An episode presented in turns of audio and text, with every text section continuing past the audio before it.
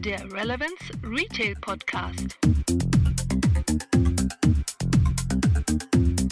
Heute sitzen wir zusammen in Marokko. Ich sitze zusammen mit Helmut Klein und Manfred Wegner von Motorrad Wegner und heute gehen wir mit dieses Thema Motorrad durch. Erstmal Hallo Jungs. Hallo.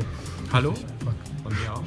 So, ja, wir sitzen hier, man hört auch ein bisschen Hintergrundmusik, das ist ja ein ganz, ganz besonderer äh, Umstand, wo wir uns hier treffen. Und zwar machen wir hier eine Motorradreise nach Marokko, organisiert von Motorrad Wegner.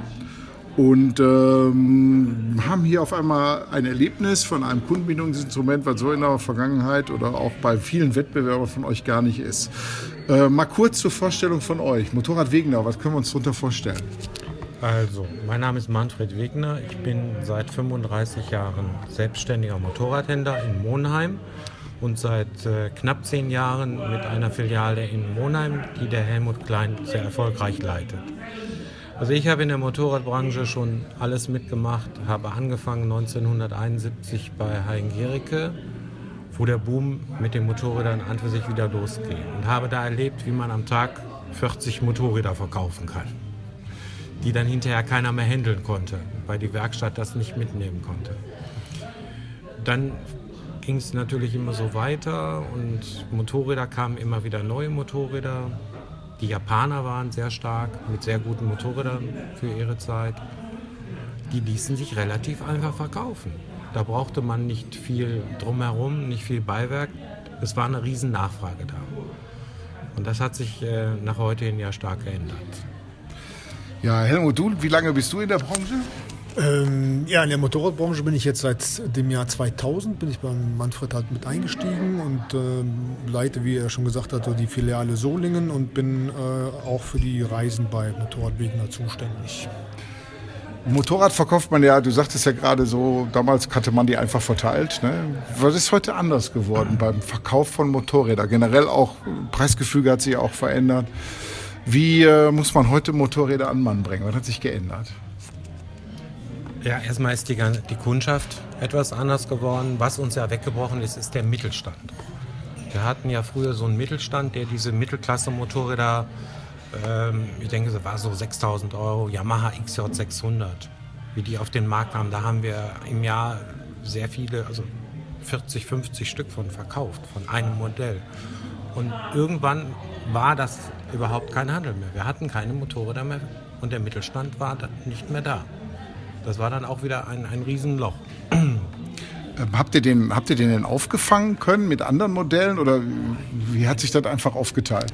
Wenn ich mal ein paar Zahlen nennen soll, wir haben unser bestes Jahr war äh, 1999, 99, ja, mit 409 Yamaha-Motorrädern. Und im letzten Jahr haben wir knapp 100 gemacht in beiden Läden. Unglaublich. Jetzt habt ihr natürlich hier äh, die großen BMW-Embleme natürlich hier auf euren Hemden drauf.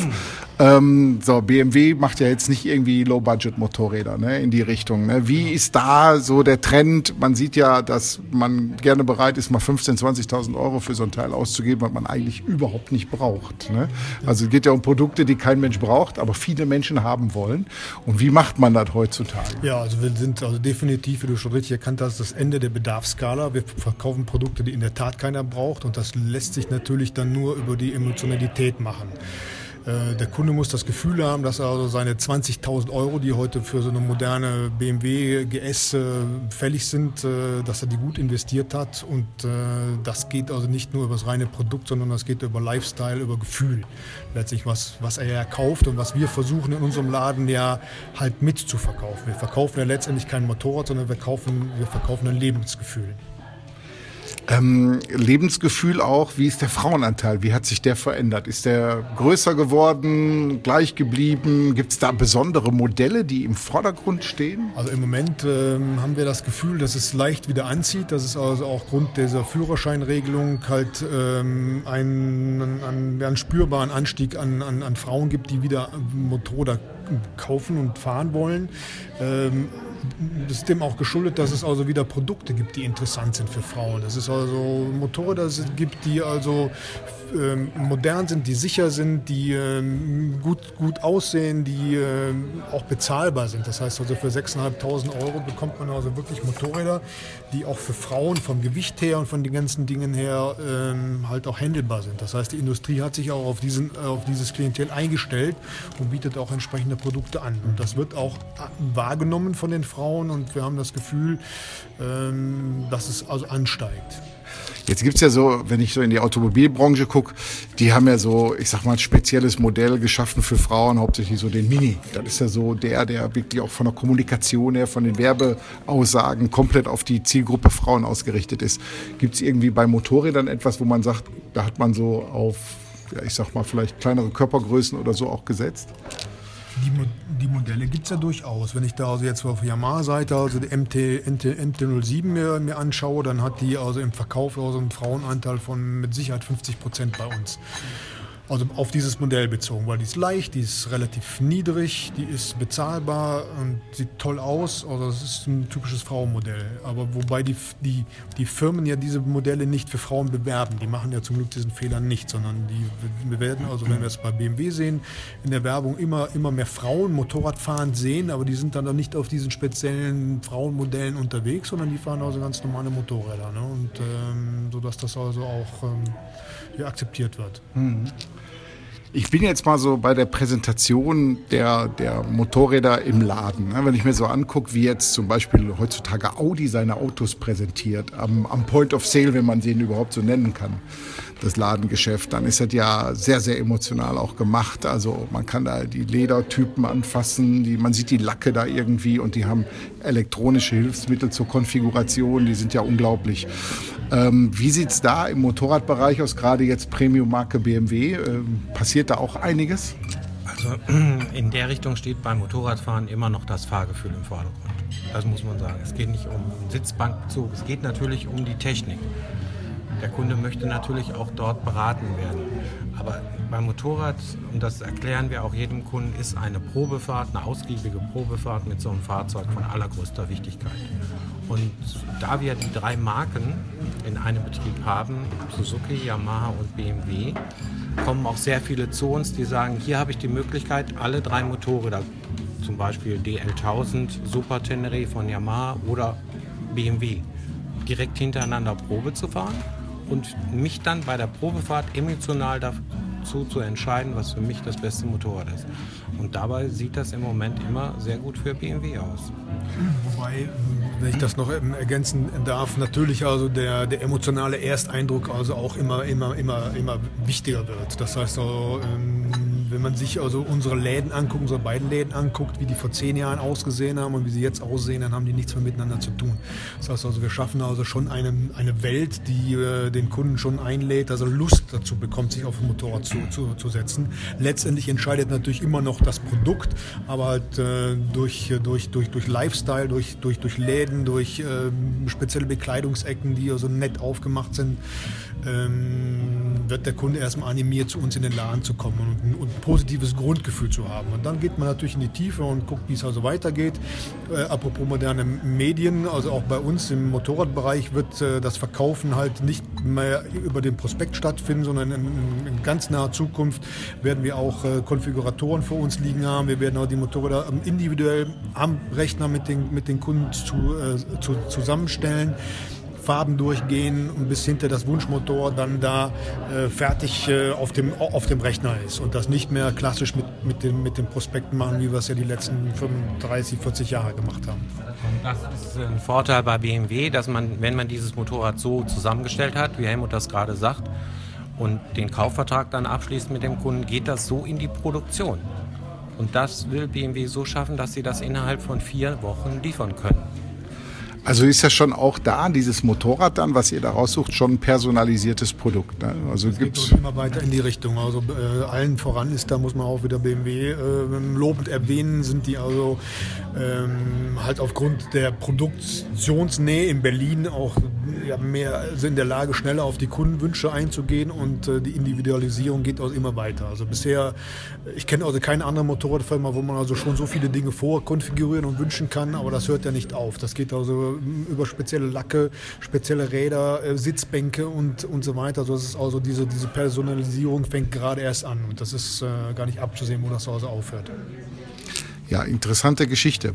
Wenn ähm, man sich jetzt mal ähm, so dieses Thema ansieht, wie sich in den letzten in den letzten Jahren ähm, auch die Konditionierungen der Käufer entwickelt haben. Ne? Also für viele scheint man ja immer, dass der Preis im Vordergrund steht. Die kommen, lassen sich beraten. Aber im Internet kann ich ja in keinem Webshop der Welt bis jetzt irgendwo ein Motorrad kaufen, oder? Ist da wie, wie geht ihr mit dem Thema Beratungsklau um, um das mal so zu sagen? Bei den Motorrädern ist ja immer ein, ein sehr umfassendes Geschäft. Jeder, also fast jeder Motorradfahrer hat ja schon ein Fahrzeug. Da geht es dann um Inzahlungnahme. Was kriege ich für meine, was muss ich letztens draufzahlen? Das ist also ein großes Kriterium und das kann man im Netz nicht machen.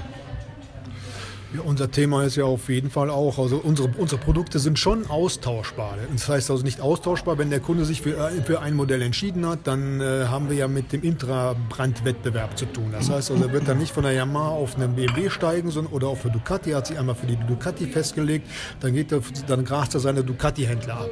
Und dann ist es natürlich unsere Kunst, ähm, den Kunden also zu uns in den Laden zu holen. Und das hat natürlich dann sehr viel mit Emotionalisierung zu tun. Also was bieten wir dem Kunden? Kunden, damit wir als Marke letztendlich als, als, als Wegner übrig bleiben und den Kunden äh, befähigen zu entscheiden, ich kaufe mein Motorrad bei, äh, bei Wegner und nicht beim Mitbewerber XY. Und da ist natürlich, äh, da spielen viele Faktoren eine Rolle. Ja, und ein Faktor, der da eine Rolle spielt, den erleben wir hier gerade. Ne? Für unsere Hörer mal, wir sitzen hier gerade am Rande der Sahara in Südostmarokko. Und das ist eine Reise, die ihr mit euren Kunden äh, organisiert habt. Ne? Ist das jetzt mehr ein Businessmodell für sich, diese Reisen, oder eher ein Instrument der Kundenbindung? Ähm, also ursprünglich ja mal geplant, um unseren Kunden halt Glaubwürdigkeit drüber zu bringen. Also wir, wir, wir verkaufen nicht nur Motorräder, das können sie halt bei dem Mitbewerber XR auch machen, sondern wir fahren auch Motorrad, wir leben Motorrad. Das, und das rüberzubringen ist natürlich auf so einer Motorradreise also ähm, optimal. Das heißt also, die Kunden können mit uns zusammen Spaß haben und die Produkte, die wir verkaufen, ausprobieren und, und, und, und, und fahren. Und äh, diese Glaubwürdigkeit ist natürlich sehr, sehr wichtig, dass also die, die, und die Kunden äh, mitbekommen, die bei Wegner, die fahren selber Motorrad. Äh, mittlerweile ist es aber auch in der Tat ein eigenes Geschäftsmodell geworden. Es ist sehr, sehr erfolgreich. Wir bieten also mittlerweile Reisen in ja, zumindest in ganz Europa an, ähm, mittlerweile auch in Nordafrika, wo wir ja gerade sind. Und ähm, hilft uns letztendlich, uns auch als Marke von den Mitbewerbern abzusetzen. Hervorragend, das ist ja wirklich eine gute Sache der Kundenbindung da auch. Ähm, ich sag mal, habt ihr geschafft schon, ähm, ja, ich sag mal auch Neuabschlüsse auf diesen Reisen oder Leute für neue Produkte zu begeistern? Ja, natürlich. Das ist äh, an für sich nicht unser direktes Ziel, aber es kommt ja schon mal vor, dass der eine oder andere dann sagt, ich möchte gerne mal die neue fahren, die wir dann auch dabei haben und ihm einen Tag zur Verfügung stellen. Und danach ist natürlich auch wieder die Emotion geweckt worden. Also die Synergieeffekte liegen ja ganz klar auf der Hand. Das hat ja also für uns also rundherum, was das Werkstattgeschäft, das Reifengeschäft, das äh, Verkaufsgeschäft anliegt, mal sind diese Reisen natürlich ein optimales Forum. Ähm, also in, in, allen Richtungen. Also aktiv ist uns gestern ein Kundenmotorrad kaputt gegangen und die, die Dame wird die nächsten drei Tage auf drei verschiedenen BMW-Motorrädern ähm, Spaß haben und sich dann also hoffentlich für eine, für eine Entscheidung entscheiden, wobei das nicht aktiv betrieben wird, sondern sie kriegt sie zur Verfügung gestellt und dann läuft das aus eher mich von selbst. Wunderbar. Ja, jetzt noch mal so ein kleiner Ausblick. Ähm, wir haben jetzt 2017. Wie verkaufen wir 2025 Motorräder? Und welche Arten von Motorrädern? Was ist so eure Prognose in der Richtung? Wie wird die ganze Sache da ablaufen? Viel mehr personalisiert, viel mehr so einfacher. Ihr habt ja auch Einblick in das, was die Hersteller momentan so Richtung planen. Wohin fährt der Zug jetzt gerade in dem Bereich? Also ich glaube, dass der Motorradmarkt, so wie er jetzt ist, stabil bleibt. Es werden keine riesigen Schwankungen mehr nach oben geben. Und ich hoffe nicht, dass es nochmal so Schwankungen nach unten gibt, wie wir das auch schon mal erlebt haben. Ich denke weiterhin bis 2020 einen stabilen deutschen Motorradmarkt. Wenn ich dann noch mal einflechten darf, ähm, also ich denke, da sind jetzt die Hersteller in der Pflicht, äh, letztendliche Produkte zu produzieren, die also richtungsweisend sind. Diese Individualisierung, über die wir eben gesprochen haben, wird ein immer wichtigeres Thema werden, wo auch die Leute dann bereit sind, also gutes Geld für auszugeben, um sich von allen anderen abzusetzen. Ähm, aber ich hoffe auch, dass auch so günstige Einsteigermodelle auf den Markt kommen, um halt auch die Jugend wieder mal ähm, auf das Motorrad zu bekommen es müssen neue Idole geschaffen werden, äh, wie wir ja, wir haben eben darüber diskutiert, dass es also mal in den 70er Jahren Easy Rider gegeben hat, die eine ganze Welle losgetreten haben und sowas fehlt uns momentan. Und wenn wir da halt irgendwo ein ähm, Medium schaffen können, um also Jugend von den Computern wegzukriegen aufs Motorrad, dann wäre das also eine ganz wichtige, wichtige Angelegenheit. Und das kann der Handel nur zum äh, bedingten, auch aus finanziellen Gründen, also, also nur, nur bedingt bringen. Da ist es außer der Hersteller auf jeden Fall gefragt. Ja, gute Prognosen. Ich bin der Meinung, dass BMW das genau richtig verstanden hat, die Motorräder für den Kunden zu entwickeln, die auch diese Emotionen rüberbringen. Ich war lange Jahre immer BMW-Fan, äh, Entschuldigung, Yamaha-Fan. Sportlich auf der Rennstrecke gefahren. Und 2010 kam dann die BMW S1000 Doppel R und da habe ich dann auch gedacht, wie kann man es schaffen, so viel Neues in ein Motorrad unterzubringen, was einfach nur fasziniert. Und man steigt ab und hat ein Grinsen und sagt, das ist jetzt mein Motorrad. Und genauso kann man das dann auch dem Kunden rüberbringen. Also bleibt da zum Schluss auch immer, ich meine, ich merke das ja selber, ich fahre auch schon seit 40 Jahren Motorrad, äh, bleibt immer noch die, der Spaß an der Ingenieurkunst im Vordergrund eigentlich, ne? Ja, das würde ich ganz klar bejahen. Das wie gesagt, diese Motorräder, wie die heute funktionieren mit ihren fahrdynamischen Kontrollen, das ist schon erstaunlich. Jetzt haben wir ja eine Marke, ich sag mal, die nicht durch Ingenieurkunst, sondern vielmehr durch, durch Marke an sich glänzt, nämlich das sind die aus Milwaukee, die Harley Davidsons. Die spielen in einer anderen Liga, glaube ich. Ne? Also ich glaube, da kauft man mehr die Marke und kriegt dann 300 äh, Kilo Eisen dazu oder so ähnlich. Ne? Also ich glaube, von der Technik her kann man die Marke äh, Harley nicht in irgendeiner Form vergleichen. Das ist einfach äh, die, das Ganze drumherum, was man sich mit einer Harley kaufen will. Die Leute, die damit äh, spazieren fahren, in den einzelnen Chaptern oder wie das alles so heißt, ich kenne mich da auch nicht so aus, um dann irgendwie Anteilnahme zu haben an der Motorrad mit einer Harley. Technisch kann man die Harleys ja halt äh, nicht vergleichen und auch gar nicht ernst nehmen letztendlich. Aber das geht ja auch gar nicht darum. Also Harley ist äh, Vorbild, was also Kundenloyalität angeht. Da können sich alle anderen eine Scheibe von abschneiden, was also äh, die Vermarktung halt äh, dieses Kultes angeht, äh, vorbildlich. Also da ist ja jeder Harley-Fahrer froh, wenn er noch 5000 äh, Euro Zubehör mehr mit aus dem Laden nehmen nach, wenn er seine, seine neue Maschine abholt. Und äh, da kann sich also jeder andere Hersteller eine Scheibe von abschneiden. Also so eine, so eine Kundenloyalität äh, herbeizuschaffen, wie, die, wie das Hause Harley schafft. Ja, also guter Markt. Vielen Dank. Also wir werden jetzt noch weiter ein paar schöne Tage in Südmarokko erleben. Und äh, vielen Dank nochmal an Wegner für dieses Interview und natürlich auch für den Spaß, den wir noch haben werden. Alles klar. Danke.